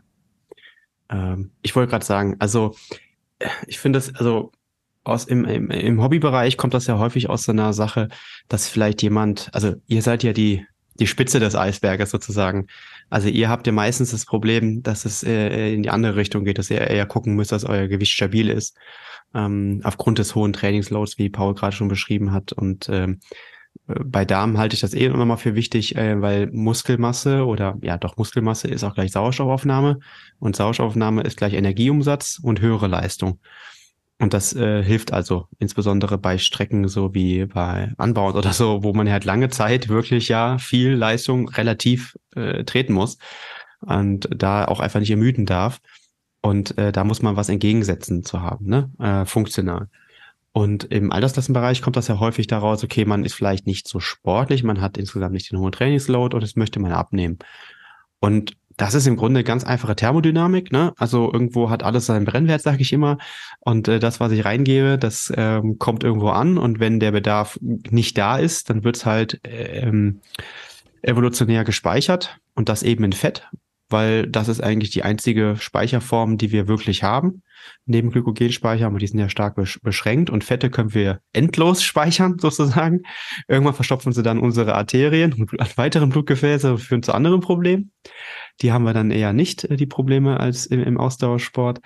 Aber ähm, da muss ich mir halt überlegen, okay, ich, es geht gar nicht darum, um Low Carb und, und äh, High Carb und, und High Fat und Low Fat und ich weiß nicht was alles, sondern es geht immer erstmal um die Energiebilanz. Und äh, insbesondere auch um Leistungsfähigkeit, weil was wir auch wissen ist, umso leistungsfähiger man ist, desto mehr Energie kann man auch umsetzen. Also, wenn jetzt Paul, nehmen wir mal als Beispiel, na, bei einer Grundlagenausfahrt, ja, wo sind wir da zwischen 210 und 230 Watt, kommt er wieder nach zwei Stunden, ja, da hat er schon ja mal gute 1500, 1600 Kilokalorien verbraucht. Dafür muss jemand, der 100, 20, 130, vielleicht 150 Watt fährt, deutlich länger fahren. Das heißt, immer erstmal Leistungsfähigkeit steigern und äh, dann überlegen, wann kann ich ein Energiedefizit, weil nur das triggert ähm, die Gewichtsabnahme. Äh, wann macht das Sinn? Wann kann ich das irgendwie machen? Wann sollte ich das vielleicht nicht machen? Und da würde ich immer denken, jetzt in Phasen, die wir hier gerade in Deutschland auch gerade haben, Infektphase, Krankheitsphasen, ist es kalt, ist es nass, sollte man sich sehr, sehr gut überlegen, ob man ein Energiedefizit eingeht oder nicht, weil das auch immer das Risiko ähm, ja mit sich bringt, unter Umständen das Immunsystem zu schwächen. Und dann sollte man gucken, ob man das nicht in Phasen macht, wo es viel einfacher ist, wo man auch mehr trainieren kann, nämlich im Frühjahr, im Sommer. Und ähm, wenn man halt, weiß ich nicht, auch mal drei, vier, fünf Stunden draußen fahren kann, dann passiert das fast ja, wie Paul gerade schon beschrieben hat, automatisch. Man muss es dann kontrollieren natürlich, ähm, aber aktuell würde ich das noch sehr, sehr konservativ angehen. Das kann halt leicht in die Hose gehen. Aber nochmal zusammengefasst, es geht nur über ein Energiedefizit und äh, das muss man gezielt angehen. Und das darf auch nicht zu groß sein. Also jetzt nicht wie in der Jan Ulrich-Doku auf Amazon, morgens ein Salat und abends gar nichts essen. Das konnte vielleicht Ulle, aber das kann auch sonst keiner. Und 700 Zigaretten. Ja, das kann auch sonst geil. nee, aber was mir nochmal ganz wichtig ist, weil hier hören ja vielleicht auch jüngere ähm, ja, äh, Leute zu. Und ähm, da kann man halt auch schnell in so ein, so ein Phänomen rein, reindriften wie das äh, relative Energiedefizitsyndrom, also Red S-Syndrom. Und ähm, da können halt auch richtige Folgeschäden äh, entstehen. Also wir haben eben über Knochendichte gesprochen. Ähm, das fängt meistens an mit irgendwie, die Fingernägel sind ein bisschen einrissig, die, die Lippen sind rissig. Ähm, damit fängt es dann meistens an. Bei, bei Damen ist es dann auch Richtung Zyklus äh, durchaus problematisch. Da muss man auch aufpassen, ähm, dass man danach, also nicht irgendwie langfristig ähm, ja, sich Probleme schafft. Und deswegen ist mir das Thema immer unheimlich wichtig. Gewichtsabnahme wird so häufig besprochen im, im Rahmen von Sport. Ähm, man sollte sich auch immer fragen, okay, wann will ich das machen und brauche ich das denn wirklich? Weil häufig ist es gar nicht der Game Changer. Außer ich muss jetzt eine Stunde lang den Berg hochfahren, dann zählt Watt pro Kilogramm. Okay. Aber ansonsten in der Ebene also der Bierbauch bringt vielleicht manchmal sogar 8 Watt Aero-Vorteil. Gab es auch schon Studien. Deswegen stecken ja die Triathleten sich jetzt immer eine Flasche hier vorne in den Sud. Und bergab rollt es auf jeden Fall mit ein bisschen mehr Gewicht auch deutlich besser. Ja. Das merke ich nämlich immer, dass ich da ziemliche Nachteile habe. Stimmt. Wenn es ja. leicht bergab geht. Ja. ja. Und, und ne, wenn ich dann häufiger krank werde und nicht wieder so kontinuierlich trainieren kann, dann habe ich auch gar keinen Vorteil. Dann habe ich dann wie gewonnen, so zerronnen. Ne? Äh, Training Gravel versus Road-Training. Welche Unterschiede gibt es beim Training und was ist beim Training wichtig, um beim Gravel vorne mitspielen zu können? Da war auf jeden Fall auch das Ziel ganz oft Training. Training, Training. Trinkspiel. Training, Training. Ja, äh, ja, äh, ja das, das also Unterschied würde ich, ja, also ich würde halt sagen, Gravel-Training ist schwerer zu kontrollieren dass es gleichmäßig und sauber gefahren wird als auf der Straße. Also schwieriger. Zumindest da, wo ich lebe. Und ich würde es auch jetzt aus Girona und also es ist halt einfach viel, viel, viel schwerer, ruhig zu fahren. Also wirklich ruhig. Ähm, auch Intervalle, finde ich, fahren sich im Gelände schwieriger als auf der Straße. Äh, und sonst so, und bei Rennen, bei Gravel-Rennen vorne mitzuspielen, es, das ist auch wieder so, also so individuell, ne? weil reden wir jetzt über Anbound oder reden wir über ein UCI-Rennen? Ja. ja. ja. und wie, wie, wie läuft das Rennen ab? Ähm, bei dir wird es sicherlich auch immer noch anders laufen als bei mir. Also zumindest dieses Jahr war es halt meistens so, dass ich halt einfach hohe Wattzahl über eine gewisse Zeit treten musste. Du musstest vielleicht doch mal irgendwo attackieren oder so. Ähm, insofern glaube ich, ist es auch immer noch die Frage, wie man da das Training anpasst. Aber bei mir war es grundsätzlich so, dass ich vielleicht wirklich weniger diese hochintensiven Intervalle gemacht habe im Training ähm, und mehr eben Schwellenintervalle, um diese langen Distanzen dann gut zu bewältigen. Ja, macht voll Sinn bei dir auch. Also aufgrund der Renndynamik, glaube ich, ne? Du hast ja teilweise wirklich sehr lange Einzelzeitfahren gemacht. Ja, ja genau. ähm, genau, ich finde das auch nochmal gut, ähm, das zu differenzieren. Ich habe das ja eben auch schon mal versucht. Gravel-Rennen habe ich jetzt auch ja gelernt, dass es nicht nur ein Gravel-Rennen gibt oder einen Typ. Und das wird sich ja auch weiter ausdifferenzieren, also mehr Richtung WM-Format, also anspruchsvolle Strecken, die, wo die Gesamtdauer nicht ganz so lange ist und dann halt eher ich weiß jetzt nicht, ob das richtig ist und ich meine das überhaupt nicht despektierlich, aber eher dieses Adventure, äh, dieses Abenteuer-Ding, also wo es lange Strecken sind, wobei Unbound ja mittlerweile auch schon sehr langes Rennen ist, gefühlt. Das wird ja auch dynamischer, aber dann gibt es ja auch noch längere Geschichten. Und äh, das muss man ganz klar unterscheiden. Und ähm, ja, und dann würde ich nochmal sagen, die Spezifik, also wir haben ja eben über viele physiologische Trainingsdinge gesprochen. Ähm, wir hatten es gestern bei Paul, dass er zum Beispiel auch ähm, Trizeps heißt der Muskel, bei Paul, du wusstest es ja gestern nicht, also oben am Arm, die Rückseite sozusagen, ähm, dass er da zum Beispiel ermüdet in der Aero-Position, also diesem, diesem Ablegen auf dem Lenker. Ich weiß gar nicht, dürft ihr das überhaupt im Gravel? Auf der Straße darf man das ja nicht mehr. Äh, ja, aber das, also genau, also da ja gar nicht. Also er, er ermüdet nicht in der Triathlon-Position, wie man sie kennt, wo man einfach die Oberarme ablegt auf dem Lenker, sondern er ermüdet in der Position, wo ich die Griffe nutze ah, okay. Das hatte ich gestern falsch verstanden. Weil, ah, okay. Genau, weil, weil da der Druck nochmal ein anderer ist. Also ich, ähm, irgendwie, wenn man die Meter zusammenbekommt, dann, dann, lass, dann ist es nochmal eine andere Verteilung, habe ich das Gefühl. Ich weiß nicht wie dann, aber äh, das auf jeden Fall den Aero, also den Hoods, ja. den Bremsgriffen. Ach so, ähm, ja, ja. Genau, ist eher das, ja, das habe ich auch das Problem genau. tatsächlich. Äh, und das muss man zum Beispiel trainieren. Das ist ja eine, das haben wir ja ganz am Anfang mit dem Bergauffahren. Da ist es ja auch mit der, mit der Steigung, eine andere Muskelrekrutierung und jetzt in diesen Positionen. Ähm, Lars Teutenberg sagt das ja auch immer, ihr könnt die VSA Max eures Lebens haben. Wenn ihr die Position einfach nicht halten könnt, ja, äh, hilft euch das ja nicht. Das ist beim Zeitfahren so und das ist bei euch ja genauso. Und ähm, dementsprechend glaube ich, ja, sollte man das auf jeden Fall auch spezifisch trainieren. Und äh, wenn man jetzt in seinem Leben noch nie so viel Gravel gefahren ist, dann geht es ja auch darum, wie fahre ich eine Kurve, wie fühlt sich das an auf dem Schotter oder in dem Matsch. Das ist ja bei euch auch in jedem Rennen anders. Also Matsch hattet ihr ja dieses Jahr genug gefühlt. Oder ganz speziell Matsch auch mal bei einem Rennen. Und ähm, ja, ich glaube, umso näher es an den Wettkampf geht, desto eher sollte man dann aufs Gravelrad steigen. Ja, ich glaube, da muss man auch mal unterscheiden zwischen Leuten wie, wie uns, die irgendwie auch Offroad-Erfahrung haben und Leuten, die halt, wie du schon sagst, eher neu einsteigen, die müssen sicherlich auch auf das mal auf das Rad steigen, um halt das Gefühl für, für Luftdrücke, für richtige Reifenbreite. Ich meine, das ist ja auch wieder, ne, ich gebe so ein paar Aspekte noch, die dann relevant sind, äh, um das Gefühl zu, zu entwickeln, welches wir sicherlich schon mehr haben. Und also zumindest bei mir persönlich reicht ein Recon. Äh, ich brauche jetzt zu Hause nicht spezielles Gravel-Training noch. Nee. Genau. Also ich mache, wenn ich zum Beispiel Intervalle auf dem Plan habe, fahre ich die eigentlich immer mit dem Rennrad, weil da ist es, wie Paul schon gesagt hat, einfach besser kontrollierbar auf der Straße. Und wenn ich, äh, ja, mein Trainer schreibt mir dann halt rein an den Tagen, wo er Gravel Endurance Training eben vorsieht. Und dann gehe ich gerne aufs Gravel Bike. Ich schreibe das Paul nie rein. Ja, ich, ich wollte auch gerade darum bitten, dass du es nicht machst. weil, weil ich das tatsächlich ganz gerne auch alleine äh, entscheiden wollen würde. Weil manchmal mache ich es auch. Ähm, aber tendenziell fahre ich dann auch lieber, gerade bei uns, da lieber auf der Straße. Ähm, genau. Wie gehen wir mit Erkältungen um? Wann Wiedereinstieg? Boah, also ich glaube, da gibt es so die individuelle Meinung zu und dann wahrscheinlich die, die einen Trainer eingeben würde. Äh, also ich persönlich, ja, ist ein schwieriges Thema. Also ich, ich glaube, ich, mittlerweile bin ich da auch äh, Erwachsene. Das ist vielleicht auch dem Alter geschuldet und der Erfahrung.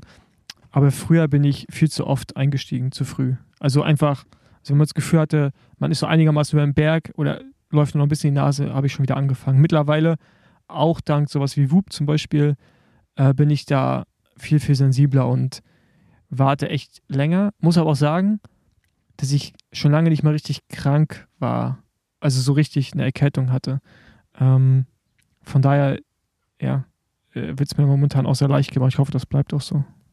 Ja, also ist bei mir eigentlich ähnlich. Ich war früher unvernünftig und jetzt habe ich für mich die Faustformel, wenn es mir wieder besser geht, nochmal lieber zwei Tage warten und dann auf sicher gehen, dass es mir wirklich besser geht. Das hat sich eigentlich immer ausgezahlt, weil dann ist man drüber hinweg und kann wirklich auch gut einsteigen, ohne einen Rückfall zu kriegen.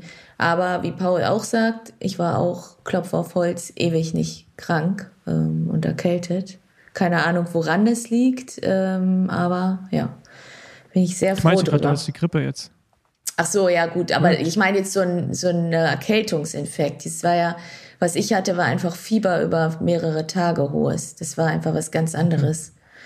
Das, hm. also so früher hatte ich halt echt oft einfach so Halsschmerzen und dann zehn Tage lang halt einen dicken, also eine schniefende Nase, Husten, Hals. So. Und sowas habe ich eigentlich gar nicht mehr. Aber ja.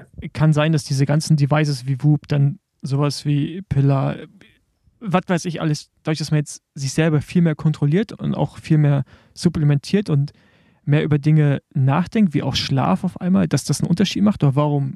Also mir fällt ja schon auf, dass viele weniger krank werden. Ja, gefühlt. ich, ich finde das eigentlich sehr einfach. Also ich, äh, ich finde das sehr lustig, so eine, so eine Selbstfindungsgruppe hier zur, zur äh, Vernunft. Also, weil ich könnte mich da euch anschließen. Ich habe weil wir eben auch über Abnehmen gesprochen haben, habe ich auch damals so Sachen gemacht, die man dann später, nicht ganz so, aber im Tyler Hamilton Buch, äh, oder Tyler Hamiltons Buch lesen konnte. Der hat ja irgendwie Schlaftabletten und zwei Flaschen Mineralwasser geno genommen. Ich habe halt 20 Salzstangen abgezählt und eine äh, Gemüsebrühe dazu getrunken und habe gedacht, ja, jetzt nach vier Stunden Training, das davon nehme ich jetzt ab. Und das hat dann darin geändert, dass ich relativ schnell äh, pfeifisches Drüsenfieber hatte irgendwann mal nach ein paar Wochen. Weil ich aber gedacht habe, das gehört dazu. Und ihr habt ja zum Beispiel eben auch gesagt, ja, früher habe ich mehr dies trainiert, mehr das trainiert. Ähm, ich habe früher wieder angefangen, ich habe mehr nüchtern trainiert. Naja, also es gibt so ganz klare Indikatoren für Immunsystem und da ist die Kohlenhydratverfügbarkeit ein ganz, ganz großer. Und es gibt ja heute, also ihr besprecht ja beim Besenwagen, Paul, immer über die äh, Hungerast-Stories. Aber ich glaube, ihr habt ja die jüngeren Sportler, die und Fahrerinnen, die da sind, die haben ja kaum noch einen, weil die sind ja top versorgt. Die wissen, was sie nehmen sollen. Ich hatte ein, ich, ja, ich hab's gelesen, ja, ich hab's gesehen, ich hab's, ich hab's gelesen. Ich, wie kann das denn Alter passieren? Schwede, ey. ey, ich, nee, weil waren vier Stunden mit Brandon Wirtz hier irgendwo oben südlich San Francisco Rad gefahren, vier Stunden mal geplant, wurden fünf und ich hatte auch gerade genug erstmal vier mit und es war einfach tendenziell immer so ein Ticken zu viel Druck auf dem Pedal und ich habe so richtig gemerkt, wie ich in das dunkle Loch reinkomme.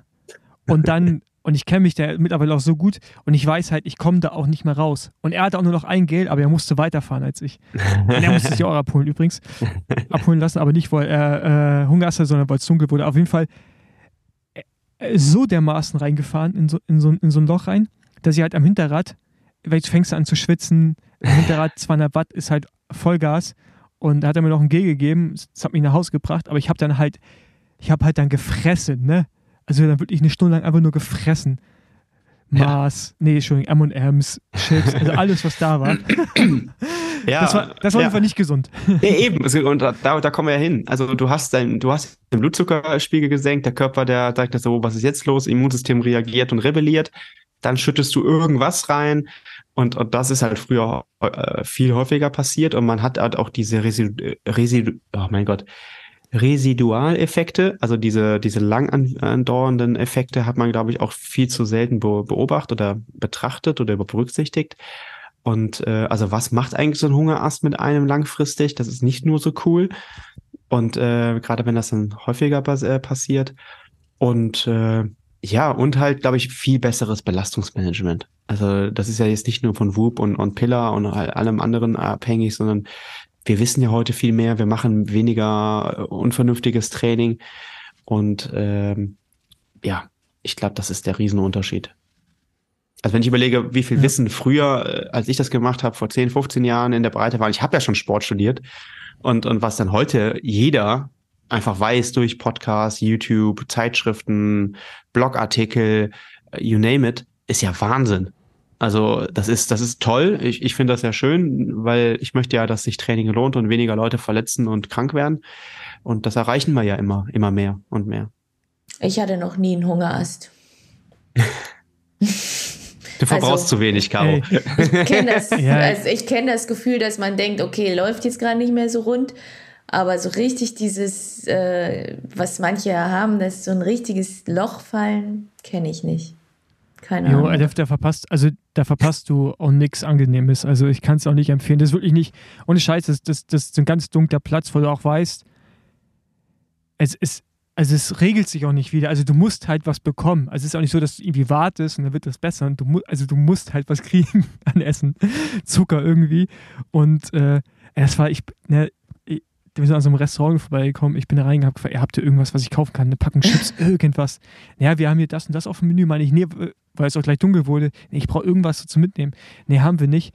Und ich wusste, ich habe zu Brandon gesagt, ey Junge, keine fünf Minuten mehr, ne? Und äh, ich fahre hier kreuz. Und das waren halt keine fünf Minuten mehr und ich bin da am Hinterrad nur noch hin und her gewackelt, ey. Ja. Das, äh, Das war, war nicht schön. Nee.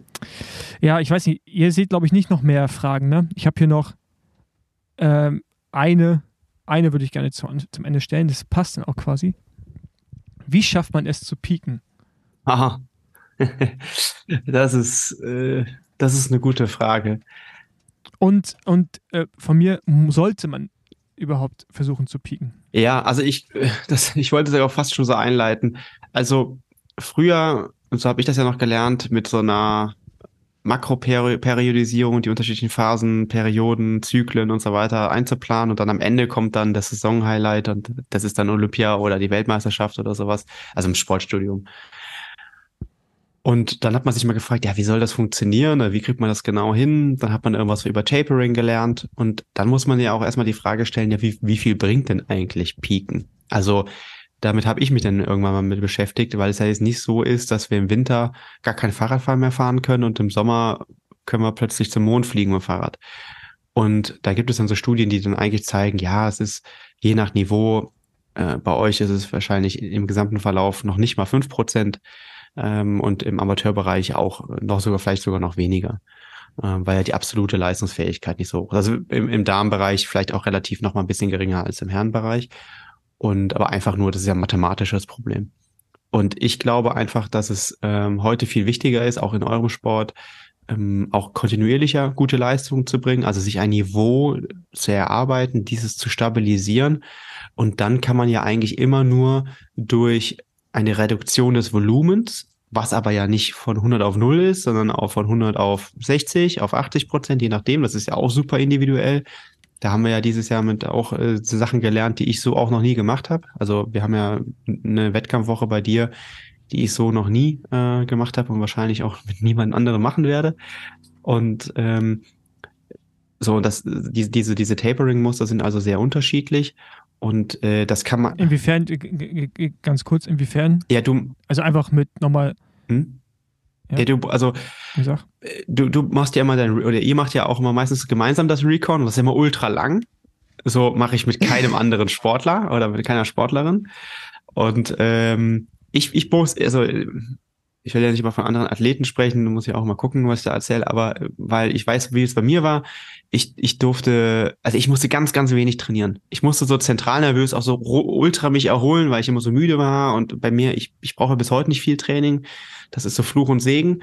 Und ich musste wirklich, mein bestes Rennen habe ich vielleicht mit fünf Stunden Training in der Woche gemacht. Und ich rede von Triathlon. Also da hast du ja sehr leicht mal fünf Stunden. Und, oder sechs, es war auf jeden Fall ultra wenig. Und ähm, ja, da muss man immer gucken, dass man fit und erholt am Start steht, aber auch nicht overrested, sondern sagen wir das ja auch schon mal jetzt mittlerweile, so nennt man das ja. Und das ist halt super, super spannend. Und äh, bei dir haben wir ja zum Beispiel, Paul, auch gelernt, dass wir da über die HRV das super steuern können. Und, ähm, und gleichzeitig habe ich einen anderen Athleten, auch einen Weltklasse-Mountainbiker, der der will immer die zwei Tage vom Wettkampf anderthalb Stunden locker fahren. Er meinte, das ist das Beste für mich. Habe ich schon ausprobiert, nichts anderes funktioniert. Und selbst wenn ich ihm was anderes aufschreibe, macht er zwei Tage hintereinander anderthalb Stunden locker. Und das funktioniert für ihn sehr, sehr gut. Der will keine Vor Voraktivierung, wie man das normalerweise mal nochmal machen, denkt, also denkt zu tun, machen zu müssen, so. Und äh, aber ansonsten kann man sich einfach immer überlegen, äh, Form oder Piken kommt halt, wenn du die Intensität aufrechterhältst und das Volumen senkst, weil damit ja dann erstmal die Erholung hochgeht. Aber da muss man halt sehr genau hinschauen, weil da ist es ja schon häufiger passiert, dass man dann donnerstags und freitags schon Weltmeister war und sonntags ging nichts mehr. Und dann wäre dann wäre mhm. man beim Overresten. Und deswegen denke ich manchmal so ein bisschen, ja, nicht zu viel reduzieren das Volumen, sondern draufbleiben dann fällt man auch nicht, nicht in so ein Loch und dann kann man die ganze Saison auch gute Leistungen bringen. Ich glaube, das habt ihr beide ja auch dieses Jahr gut, gut gemacht. Oder Caro, oder ja. wie, wie viel, wie viel äh, peakst du pro Woche oder? Äh, pro Woche? Äh, also. Pro äh, Wettkampfwoche, Entschuldigung. Ja, es war ja eigentlich immer ähnlich wie mit Paul mit unseren Recons und äh, insofern ist es, denke ich, bei uns beiden ähnlich. Und ich musste das aber auch erstmal für mich herausfinden dass es auch funktioniert, weil zum Beispiel mit unserer Trucker-Aktion, die wir da gemacht haben, irgendwie die gesamte Strecke nochmal die ein paar Tage vorher abfahren, war ich mir nicht sicher, ob das klappt. Und ich hatte einen super Tag beim Rennen. Ja, also. genau. Ja, der, ey, ganz ehrlich, da wusste ich auch, dass das klappt. Also jetzt, weil das war, ich, ich, für mich hier so ein Kopf, ey, die Zeit passt dazwischen. ich kannte dich auch so ein bisschen als Fahrerin-Typ und so, das, ja, okay, gut, das, das wird schon hinhauen. Und vor allen Dingen, ey, nachdem wir da im, im Training so schnell waren wie die Siegerin im Vorjahr, glaube ich, oder so, vielleicht mhm. sogar einen Ticken schneller, irgendwie schneller, so, dachte ich, ja, okay, ja, sogar schneller, dachte ich, ja, okay, gut, also ich meine, was soll jetzt hier schief gehen? Aber ja, ähm, es war, ich fand es gar nicht so viel rumexperimentieren dieses Jahr, sondern es war eigentlich eher so, so eine natürliche Entwicklung. Man hat gesehen, es funktioniert, hat es wiederholt. Ja, genau. Ja, und, ja, genau. und Caro und ich haben eigentlich echt fast den gleichen Aufbau, bis auf, dass ich zwei Tage vom Rennen noch einen Ruhetag mache, wo Caro, glaube ich, noch mal, immer noch mal so zwei bis drei Stunden fährt. Ja, genau, da bin Oder? ich mehr gefahren, genau. meistens, ja. Genau, das machst du nochmal anders, aber sonst haben wir eigentlich fast den identischen Aufbau die Woche vorher. Ja, ja das Muster hatten wir ja in deiner HRV ja. gesehen, dass dir das hilft. Ich glaube, es hat mir einmal gegengeprüft mhm. und haben gesagt, nee, das funktioniert nicht und dann haben wir es so gelassen. Ja. Also ich will das auch sagen, ja. das ist, äh, da hat kein Trainer dieser Welt einfach mal das in der Schublade, wie es funktioniert, sondern das muss man für sich selber oder im Team dann herausfinden. Genau. Ja. ja. Perfekt. Ähm, mein Mac meldet sich gleich ab. Der ja. geht gleich schlafen. Ja, genau. Dann äh, zu guter Letzt, ähm, wir haben ja vorhin schon am Anfang kurz über Mats geredet, wird es in Zukunft noch ein, zwei mehr Informationen zu geben, aber ihr könnt bald ab 1. Januar gibt es auch Trainingspläne von mir, weil ich auch mal wieder die Frage bekomme, ob, äh, ob Leute oder ob ich Leute trainiere. Äh, genau, die findet ihr dann bei Mats, aber mehr dazu dann auch später noch, wenn sie dann äh, online stehen und dann gibt es noch ein paar mehr Infos dazu. Aber ja, dann könnt ihr trainiert werden vom Force, wenn ihr wollt. wenn ihr das antun wollt. Überlegt euch das. Ja, genau. Ja, ja, genau. Also es wenn, wenn dann vor, äh, im Prinzip so wie die Triathlon-Crew jetzt das auch schon macht, ne? Mhm. Ihr bietet die ja auch bei Mats an. Ja. Äh, sowas ja, keine Angst, ich unterstütze Paul dabei. Also ihr müsst da keine Angst haben da draußen. genau. Ich werfe ich werf, äh, Ideen rein und dann wird es äh, im richtigen Maße korrigiert. dann wird der Rotstift angesetzt. Okay. Ja. Genau. Perfekt. Ähm, dann danke dir. Ja, ich habe zu danken. Ja, vielen Dank. Äh, War ein netter Abend. Wie letztes Mal auch. ja, nee, äh, vielen Dank. Ja, genau, bei mir war es ein netter Morgen. Und äh, dann sehen wir uns bald wieder. Genau, Mic Drop. Äh, wir sehen uns in Köln, Sebastian. Und ja. äh, Caro, wir sehen uns äh, auch irgendwo bald mal wieder. Vielleicht sogar auf Malle. das sieht wahrscheinlich ja. am höchsten. Ja, ja ich glaube, glaub, wir, wir, wir, könnten mal eine Runde, also wie gesagt, ich bin in den Osterferien, NRW-Osterferien, was ist das? Äh, irgendwann Ende März, Anfang April auf Mallorca, wenn ihr auch da seid. Oder bei ja. The Trucker. Ich kann euch dann zeigen, wo es lang geht. Also ich fahre, nein, Quatsch. das fange ich jetzt nicht an. Da, da tue ich mir keinen Gefallen mit. nee, nee, das äh, würde ich auch nicht machen. Später Aber ja, vielleicht, ja. genau. Gut. Okay, perfekt. Dann äh, danke euch und äh, wir hören uns. Genau. Ciao. Ciao. Ciao.